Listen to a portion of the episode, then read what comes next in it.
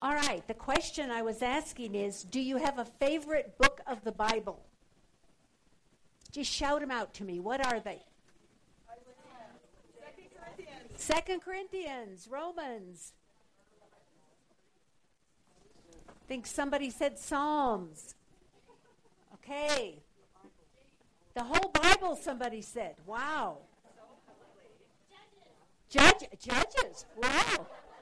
Okay, that's almost. I asked last night if they knew the Song of Solomon, and nobody really knew it, but Helen is going to learn it. Go for it. Go for it, Helen. Give me your ad- Helen. Give me your address afterwards, and I'll send you a book about the Song of Solomon. Okay? Okay? To help you learn. All right. When I tell people my favorite book of the Bible is Habakkuk, I get a lot of, str- probably as many funny looks as whoever said Judges is their favorite book.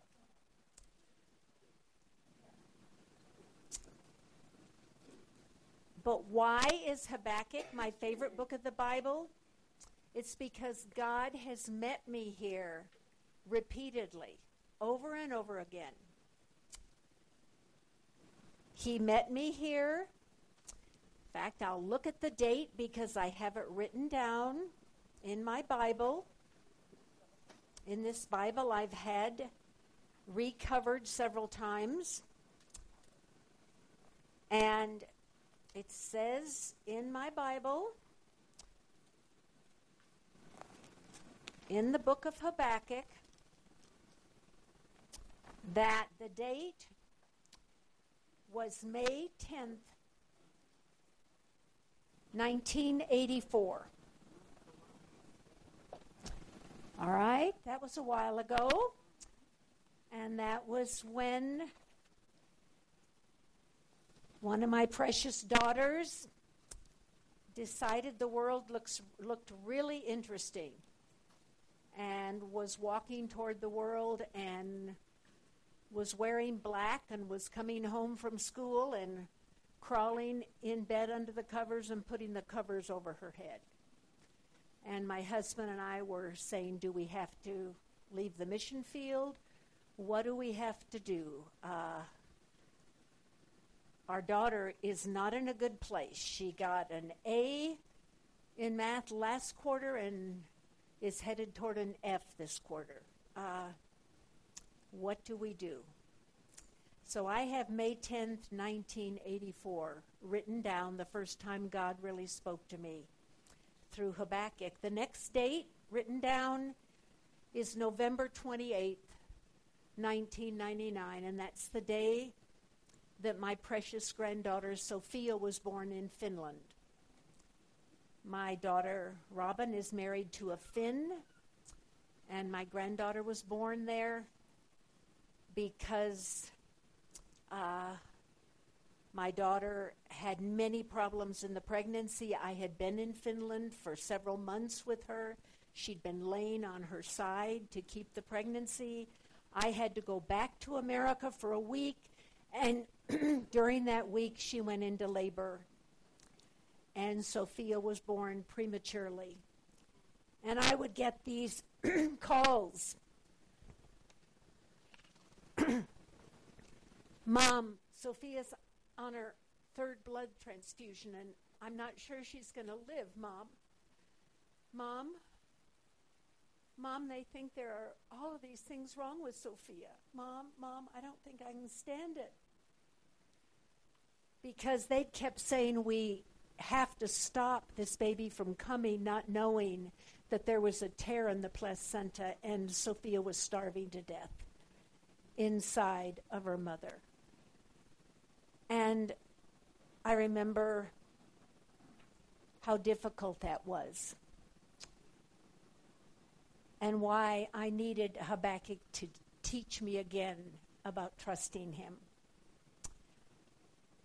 Uh, in January of 2007, I fell down a staircase in an airport and landed on my head and woke up a few hours later in a trauma hospital with a brain injury and began the long journey of healing from a traumatic brain injury. And uh, Habakkuk again became my friend. And in the last years with my daughter's cancer, Habakkuk and I became very well acquainted again. I've turned to Habakkuk at other times, but these have been the major trauma areas of my life. And someone said, You're studying Habakkuk again? You practically have that book memorized. And I said, Habakkuk has been my teacher in how to trust God. And I thought God had taught me through my brain injury how to trust Him, but no, He is teaching me new things. So I've had to go back to Habakkuk again and study it again and ask God, okay, what else are you teaching me? Who is your teacher about trusting God? Where do you turn?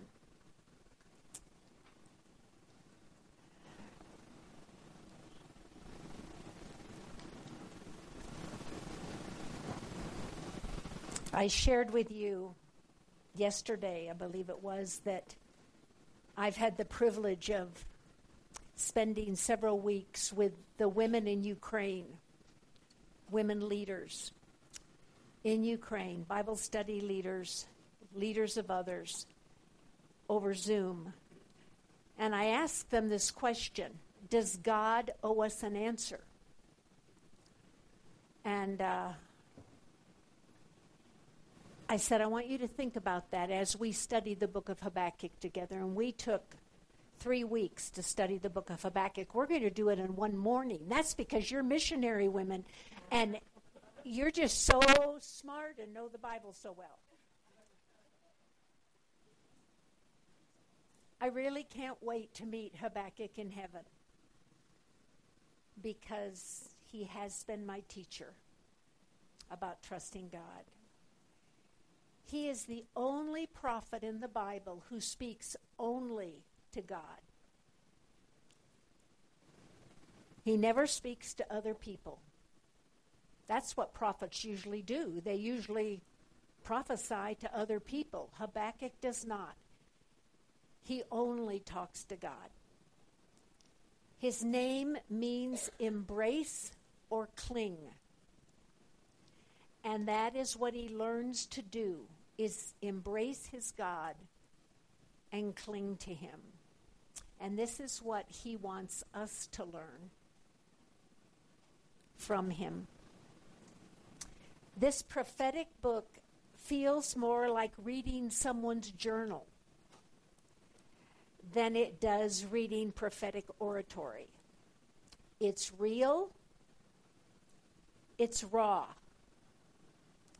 it's a book of deep struggle. It's a story of a man who is trying to come to grips with what God is doing when God doesn't make any sense to him. When he can't understand God and when he can't see at all what God is doing. Have you ever been in that place? I have been in that place more times than I can remember. So, it is a book of struggle and doubt, but it is also a book of hope.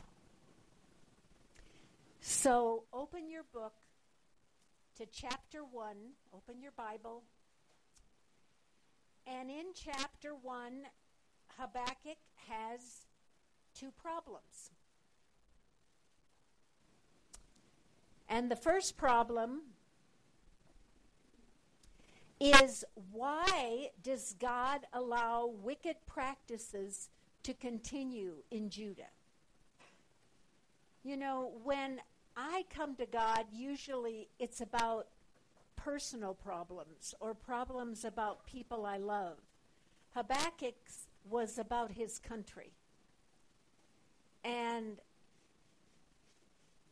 he looked at his country and was so distraught that God would let these evil practices continue. I'm going to read you the first four verses of Habakkuk chapter 1. How long, O Lord, will I call for help? And you will not hear. I cry out to you violence, and you will not save. Now, when in your Bible, when it says I cry out or something like that, the English just doesn't do the Hebrew that it was originally written in. It doesn't do it justice because the Hebrew word means scream. I am screaming at you, God. Are you not listening? Habakkuk is angry with God. He is frustrated. He says, I am screaming, God. I'm screaming to you violence. Why do you make me see iniquity? And why do you make me look on, vi- on wickedness? Destruction and violence are before me. Strife exists, and contention arises. Therefore, the law is ignored, and justice is never upheld. For the wicked surround the righteous. My country is so bad that justice comes out perverted. I mean, that's pretty bad. It sounds like my country. Hmm. Justice gets perverted. Well, let me let me put Habakkuk's problem in context for you. It would be as if we got on our knees right now. If we all just got on our knees and we said, God, why why are you letting America off the hook? Look at it. Look what is happening in our country. There are children killing children in our schools. God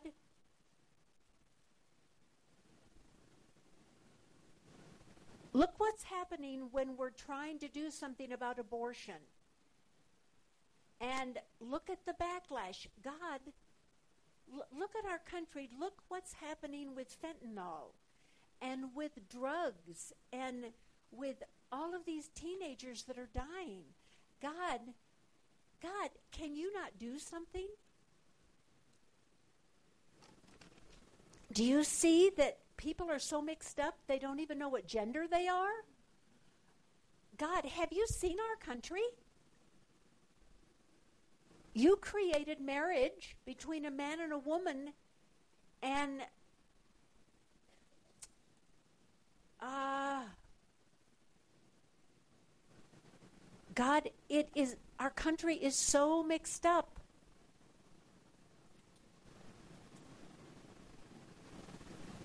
I talked to someone who said they taught in a class where a boy said he was a cat and brought a litter box to school.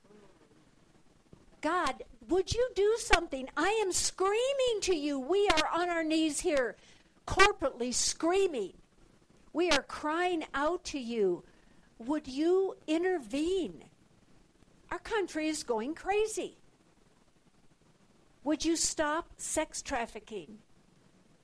God, please. This is, this is how Habakkuk felt. And he was begging God from the depths of his soul. It was an honest prayer. He was in pain for his country. And in verse 5 through 11, God answers him. And God says in verse 5 Look among the nations, observe, be astonished, and wonder. I'm going to do something in your days you would not believe if I told you, because I'm raising up the Babylonians, that fierce and impetuous people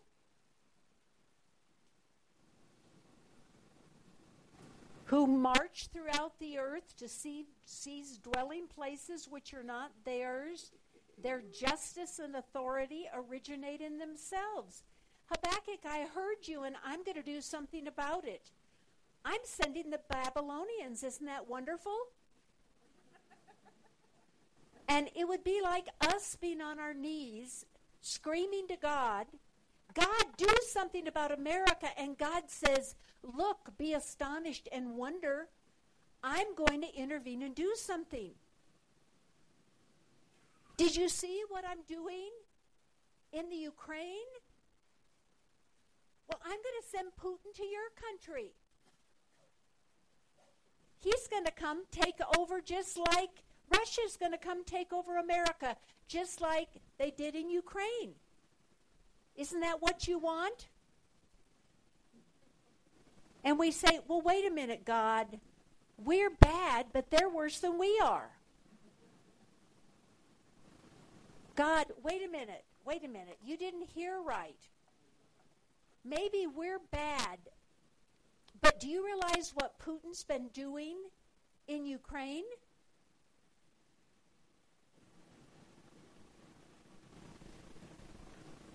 Their soldiers are raping women.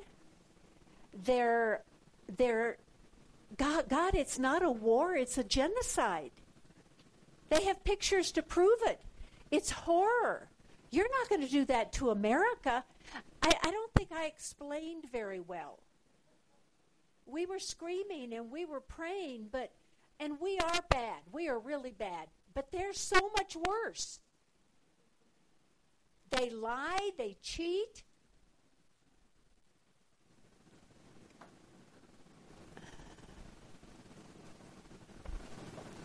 Did you know they put bombs inside dead people so when the, when the Ukrainians try to pick up the people to bury them, everybody's exploded?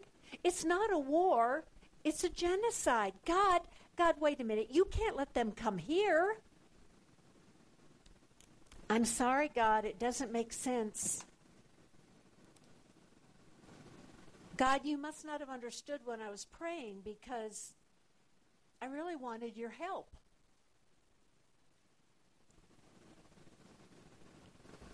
That's how Habakkuk felt. He really wanted God to do something for his country, and God's answer, God's help, was a bigger problem than the problem in the first place. So then Habakkuk had a, a, second problem. Why, God? Why? I don't understand you. You don't make sense to me. I call to you for help, and your answer is more confusing than my question.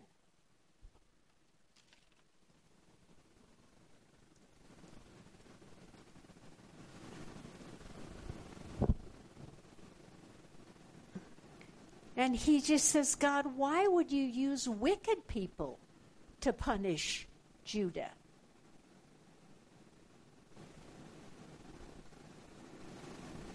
More wicked people. And in the middle of chapter 1, in verse 13 and 14, he asks why several times. Why can you look on with favor on those who deal treacherously? Why could you be silent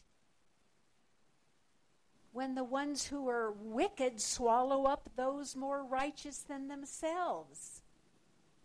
Why, why, why, God? God, God, I thought I understood you, but you just don't make any sense to me at all. Ladies, what do we do when God doesn't make sense to us? When we don't understand Him? Where do we go? Often, where do we go? I think what you friends. to friends. I think we sometimes go and it's not wrong to go to friends, but I think sometimes we go only to friends and just cry and talk about how we just never can understand God. Uh, what I love about Habakkuk is he he really was confused. He really didn't understand God. And what he says in chapter 2 verse 1 and 2 is I will stand on my guard post and station myself on the rampart, and I will keep watch to see what he will speak to me and how I may reply when I am reproved. He, um, he says, I will stand and watch. And I love that. I love that about him. Okay, God, I don't understand you, but I'm going to go to a place where I can be alone with you, and I'm going to be quiet, and I'm going to listen. A guard post or a watch post refers to an observation tower or a stronghold, and they were a familiar sight in Habakkuk's day. It was a place where a guard would go to watch over a field or a vineyard. And in the midst of asking why and wrestling with the tough moral questions, Habakkuk retreated to a sacred place. He determined to crawl up into a watchtower and there wait upon the Lord. He retreated to a quiet place where he could be alone with God. And the Hebrew word Station myself is a military term, standing fast at the ready. To keep watch to see has the idea of leaning forward in eager anticipation, knowing something is going to happen. So he went up there intently sure that God was going to speak to him. I think, ladies, and I'm going to use myself as an example, too often when we're in crisis, wrestling with deep questions in our lives, we plow ahead and push on. Habakkuk stepped back and he retreated to a sacred location where he could be still and know that he was with God. I hear many people say today, well, God, God doesn't really speak to us today. He doesn't really speak to us today like he did in olden times. But I wonder, ladies, if the question is more that we are not still and we don't listen. We don't go to a guard post and wait like Habakkuk did. And we don't know how long he waited. One thing about the Bible that is hard is we see that God answered him in the next verse, and we think, oh, good, I'll go up to the guard post and I'll sit down and I'll say, okay, God, I'm here, and then I'll get my answer. But I don't think it happened like that. Maybe because it doesn't happen like that for me. And I don't think it happens like that for you. I think you waited a long time. But God did answer him. And God first said to him in verse 2 and 3 Habakkuk, you heard me right. The Babylonians are coming. And no, it's not going to be pleasant. Uh, record this vision, write it down. It's going to happen. It surely will come. And then in verse 4, he says something about the Babylonians to Habakkuk, and he gives a personal message to Habakkuk. First, he says about the Babylonians in verse 4 of chapter 2 Behold, as for the proud one, his soul is not right within him. Habakkuk, do you think I don't know what the Babylonians are like? Of course I do. But I want you to take them and leave them over here. Leave them to me. I know that their soul is not right within them. I know. And then he says to Habakkuk, But the righteous will live by faith. Habakkuk, this is my message to you. Listen carefully, Habakkuk. These few little words are so important that one day when the New Testament is written, they're going to be repeated three times in the New Testament. The just shall live by faith, the righteous shall live by faith, but the righteous will live by his faith. Habakkuk, my message to you is very simple. Trust me. Really, God? That's all? Trust me, Habakkuk. I'm God. I love you. Trust me. That's it, Habakkuk. I'm God. Trust me. The just shall live by his faith. The righteous shall live by his faith. If you look at Romans 1:17, Colossians 3:11, and Hebrews 10:38, you'll see that this is repeated in those places. God's words to Habakkuk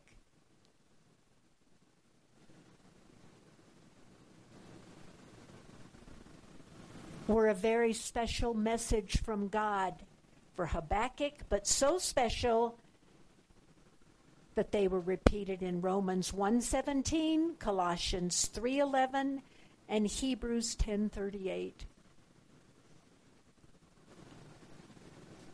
Now, ladies, if you're like me, what you want Sure, we want to be told trust me, but I want to understand why when at age 64 and I thought that I was in the prime of my life and everything was before me that God would allow me to fall downstairs and have a traumatic brain injury. I want to understand. I never understood. He just said trust me. I I it would help me if I understood why my precious daughters both had cancer and why my daughter Joy is in heaven. He didn't choose to tell me that. He told me that his message for me, in his great, deep, tender love for me, was trust me, Linda. Trust me.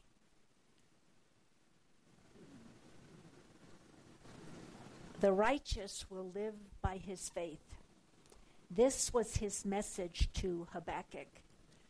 But what overwhelms me about this prophet, this man who has taught me how to trust God, is what God's message to him did to his heart and to his mind. Because I'm going to read you a couple of verses from chapter 2. And you tell me what these verses are. I'm reading from chapter 2, verse 14. You probably heard these verses in a worship service and didn't know where they were from chapter 2, verse 14 For the earth will be filled with the knowledge of the glory of the Lord as the waters cover the sea. verse 20 of chapter 2 But the Lord is in his holy temple. Let all the earth be silent before him. Ladies, that's worship. That's worship. And all of chapter 3 is Habakkuk's praise to God.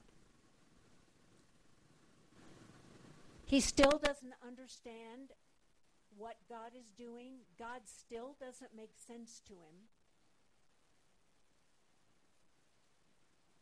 And he can't understand why the Babylonians are going to come and take over his country. But God, in his love for Habakkuk, said, Habakkuk, you leave the problem to me and trust me. I love you. Trust me. And in chapter 3, in chapter 3, this dear prophet turned his eyes to God, and chapter 3 is a powerful prayer of praise, perhaps one of the most profound prayers of the Bible.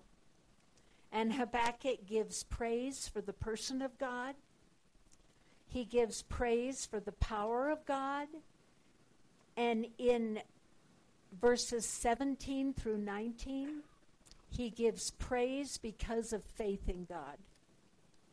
And it's almost as if, as he praises God, and as he turns his eyes to God and says, I will trust you, that his faith grows.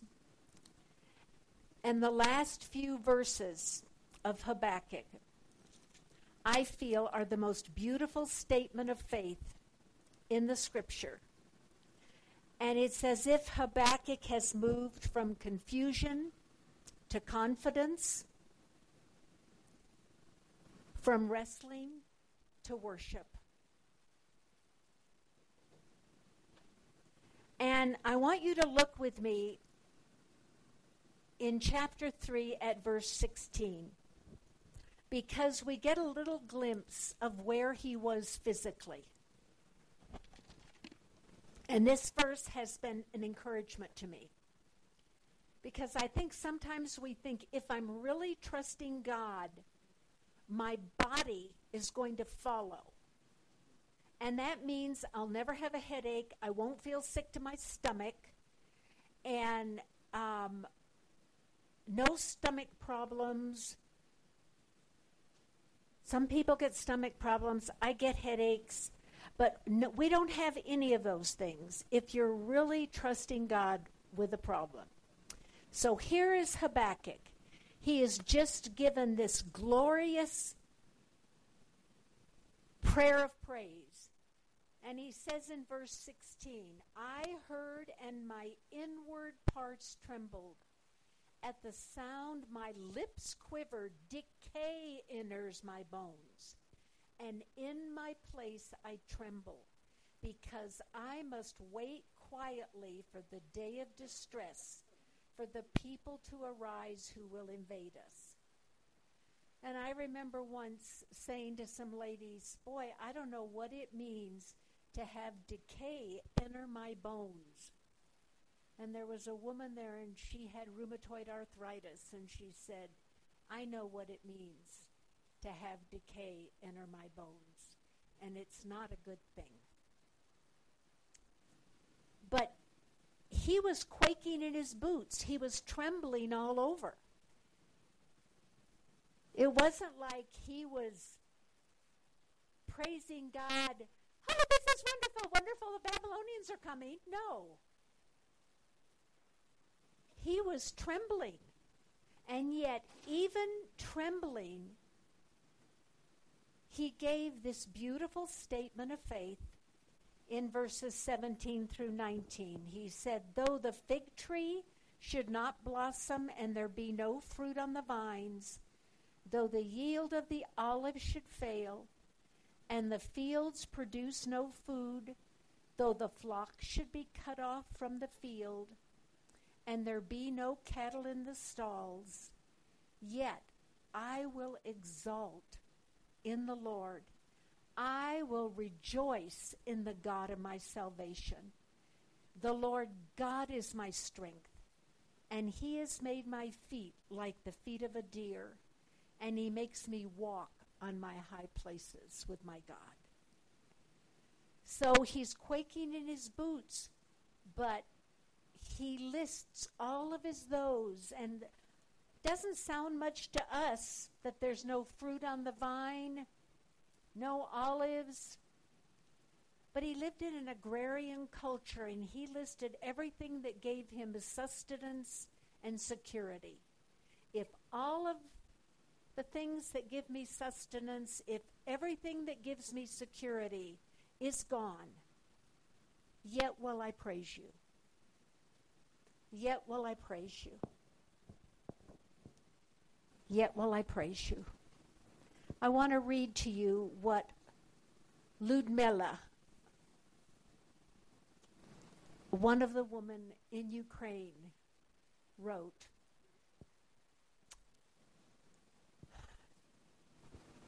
She said, Questions that Linda asked stir me up again and again. Must God answer? What did God tell me when I was waiting up on the watchtower? Every time I find new answers. Just one thought. If I really understand who God is, the rest is not important. The fields, the olives, the cattle, it's a great happiness to belong and serve this God. So, what did I do with the with the book of Habakkuk? The first time, and those of you that have the book, Calm My Anxious Heart, will read this in that May 18th, 1984, when my daughter was in such a hard place, and I took a sheet of paper that said, though, though, though, though. And I went out. We were living in Vienna, Austria, and I went out on my balcony and looked out at the grapevines, and I wrote out, though I never see my daughter smile again, though she never turns back to the Lord, though I never understand why. And there were more on the list. Yet will I praise you. Yet will I rejoice in the God of my salvation. The Lord God is my strength. He makes my feet like hind feet and sets me on the high places with my God. When my little granddaughter was born, and I wasn't sure that I would ever get to hold her alive. In when she was in Finland and I was trying to get a flight over there, I went out behind my home by the mountains and I lifted her to the Lord. And I said, God, though I never get to hold my granddaughter Sophia, though my daughter falls apart, though I don't understand why. Though, though, though. I did the same thing about my brain injury. And I did it about my daughter's cancer. It's a prayer of surrender when Habakkuk said, Yet I will exalt in the Lord. The word in Hebrew means spin around for joy in my God. And he was trembling in his boots, but he did begin dancing. His surrender led him to joyous and jubilant praise in God.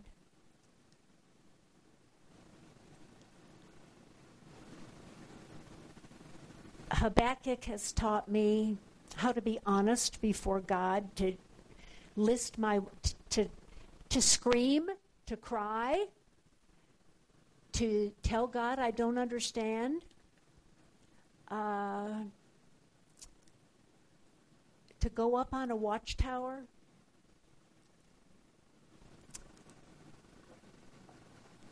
and wait on God and listen.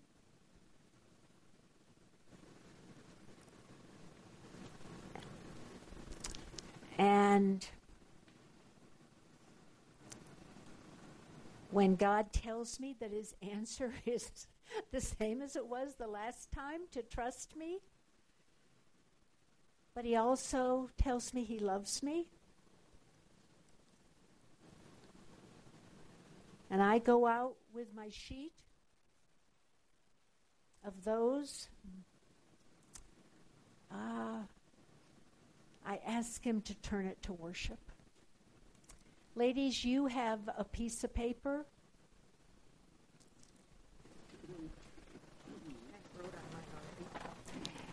And we're going to give you a few moments to begin thinking about this in quiet reflection.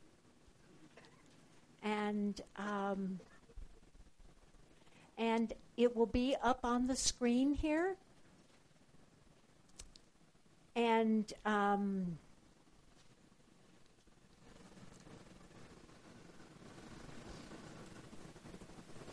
I um, I would like to just pray for you that God will speak to you. Is it maybe I didn't put it in there? Yeah, the video's here. Oh, the video. I forgot the video. Okay. We're going to look at one other thing that shows us what it means to trust God. And the other night, we were piggies. Tonight, today, we are a little bear.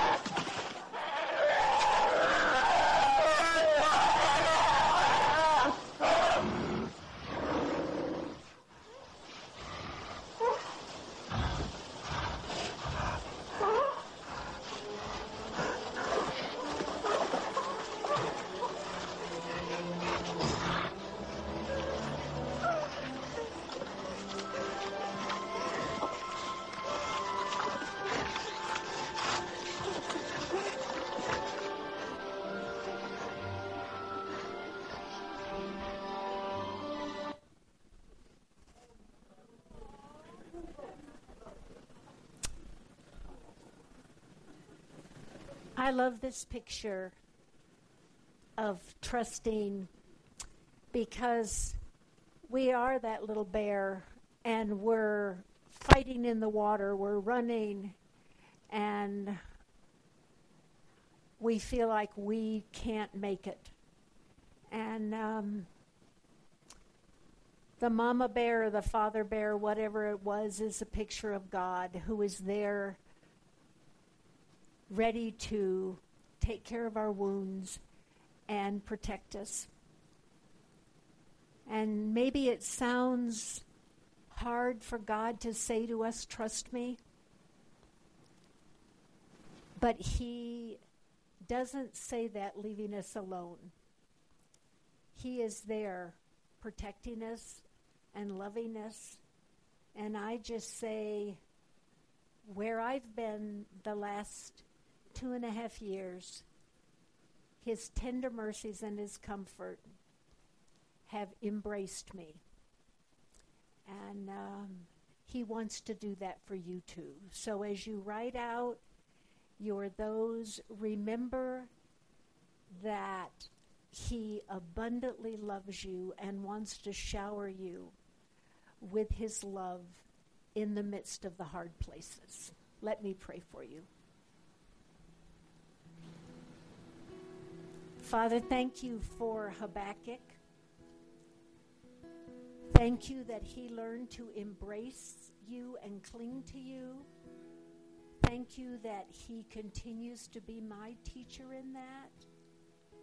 And I just personally pray for each of your precious daughters here that you will give them a teacher on their road to trusting you. Uh, show them someone personally to guide them. And speak to them today as they meet with you. And Lord, just thank you. Thank you for the laughter, for the learning. Uh, just thank you for being here with us. Uh, we've had tigers and piggies and elephants and bears, but most of all, we've had you. So thank you for being here in our midst. We love you, we adore you, and we worship you. Amen.